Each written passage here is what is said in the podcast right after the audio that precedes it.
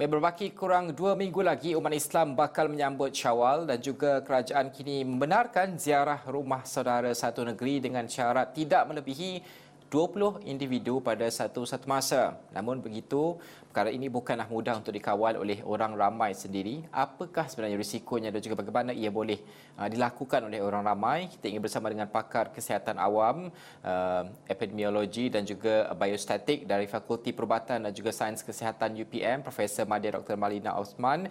Assalamualaikum Prof. Terima kasih kerana bersama kami pada jam ini. Pertama sekali, apabila kita mendengarkan tentang uh, cadangan ataupun apa yang diutarakan oleh pihak kerajaan sendiri membenarkan uh, ziarah ketika uh, raya itu tetapi untuk uh, keluarga terdekat dalam negeri yang sama dan maksimum itu 20 individu. Kita faham berbeza rumah yang kita pergi itu saiznya berbezalah jumlah individu sepatutnya berada dalam rumah itu. Apakah risiko yang sepatutnya orang ramai faham uh, berkaitan dengan COVID dan sebagainya untuk mereka kawal semasa mereka mungkin berziarah dan sebagainya?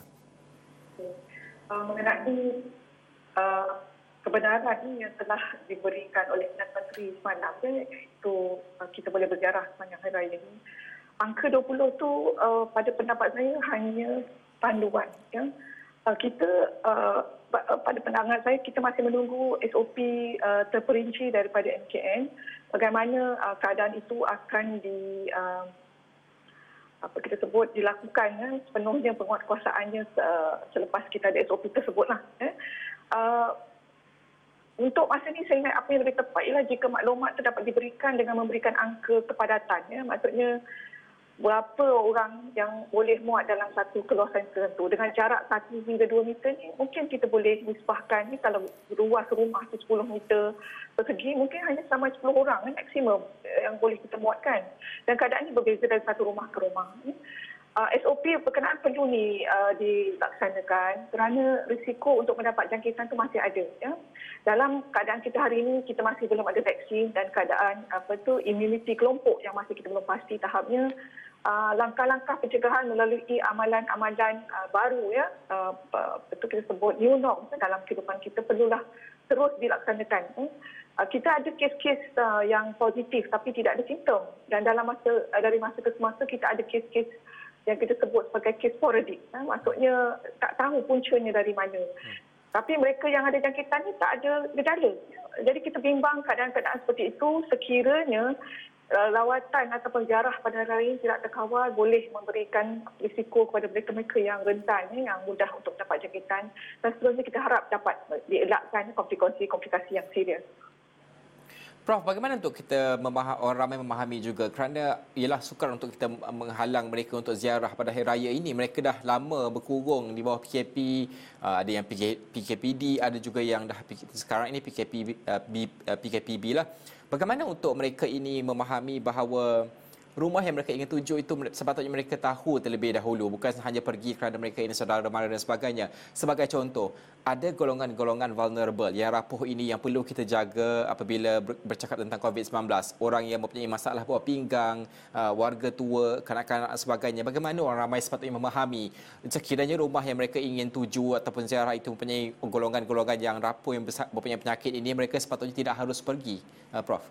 Ya dalam konteks ni uh, kita ada dua pihak ya. Satu tuan rumah dan satu lagi individu ataupun keluarga yang nak pergi berziarah ya. Uh, dalam konteks ni saya ingat tuan rumah tu perlu memberikan keputusan. Berdasarkan keadaan dia di rumah ya. Jikanya ada individu yang mudah apa tu mendapat jangkitan ataupun komplikasi teruk seperti orang tua ya.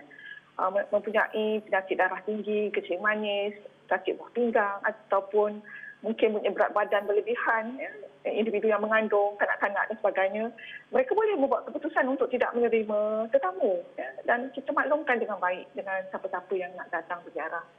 Ya, yang keduanya, pada individu-individu yang nak pergi berziarah. Ya, kita faham bahawa dalam tempoh yang lama ini, sejak 18 Mac lalu, kita menyimpan perasaan. Ya, ah, kita harap kita dapat jumpa dengan individu-individu yang kita kasihi.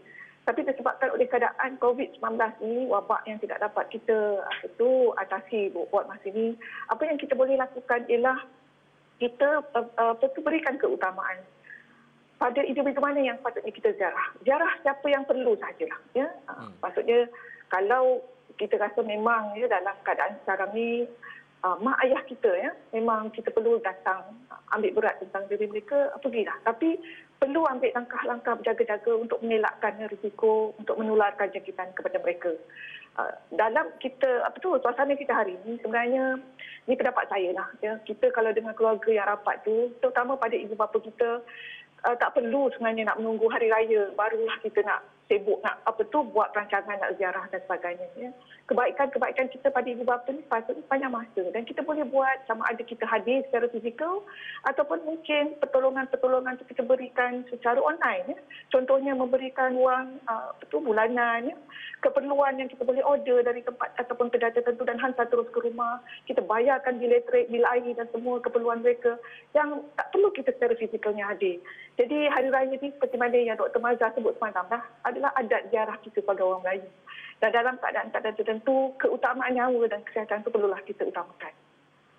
Prof, mungkin uh, ialah akhir raya ini uh, secara tradisi yang kita melihat orang ramai yang berziarah ini mereka uh, bersalam, berpeluk, uh, uh, apa bermaafan dan sebagainya dan juga akhir raya ini juga lah masa orang ramai orang kata apa segala pinggan mangkuk baru ni nak keluar lah ya untuk untuk dihidangkan kepada tamu dan sebagainya. Risiko COVID ini kita faham melalui sentuhan uh, bukan sahaja sentuhan antara uh, individu ke individu tapi juga dari segi uh, permukaan sesuatu permukaan itu juga boleh menyebabkan jangkitan itu tersebar kan. Bagaimana untuk hari raya ini kalau jadi tuan rumah lah menyediakan perkakasan untuk dihidangkan makanan itu sebaiknya yang yang boleh pakai dan buang dan juga elakkan bersalaman dan sebagainya memanglah agak sukar kadang-kadang kan? Tapi macam mana ini perlu didisiplinkan? Uh, saya pada pada pandangan saya lah apa yang kita boleh buat ialah minimalkan jamuan tu. Hmm. maksudnya kita tak boleh buat seperti mana yang pernah kita buat tahun-tahun sebelum ni ya. Jamuan secara besar-besaran dengan pelbagai hidangan tu uh, saya ingat mungkin kita kita tak galakkan untuk dibuat ya. Ala kadar ya. Asalkan kita boleh ziarah ya jumpa dengan siapa yang kita kasihi uh, dan mungkin dalam tempoh yang minimum ya untuk sama-sama uh, saya ingat sudah cukup ya untuk uh, betul uh, memenuhi keperluan kita datang berziarah pada hari raya ini. InsyaAllah mungkin besok nanti bila keadaan dah kembali pulih, kita boleh uh, bersama-sama seperti mana yang pernah kita lalui sebelum ini. Okay. Prof, terima kasih Prof kerana berkongsi dengan kami pada jam ini. Uh, itu tadi uh, Prof um, membincangkan tentang bagaimana uh, musim perayaan ini dibenarkan beraya tapi kalau boleh kepada anda semua ini nasihat kepada berpakar dan juga kita sendiri kan kesedaran kita ini penting kerana pada akhirnya sekarang inilah tempoh untuk orang ramai yang memastikan bahawa jarak sosial yang selama itu dipraktikkan normal baharu ini amat penting kerana kita masih lagi belum menang dalam perlawanan dan juga pertarungan kita bersama dengan COVID-19 ini. Musuh yang sama yang tidak nampak ini penting untuk orang ramai faham. Raya-raya juga tapi kalau boleh min- minimumkan uh, pertemuan kontak dan sebagainya kerana uh, kita tidak mahu dengan kegembiraan beberapa hari itu akan menyebabkan merana je begitu, begitu panjang sekali untuk ahli keluarga dan sebagainya. Penting untuk disiplin ini diterapkan uh, kepada kita sepanjang perayaan ini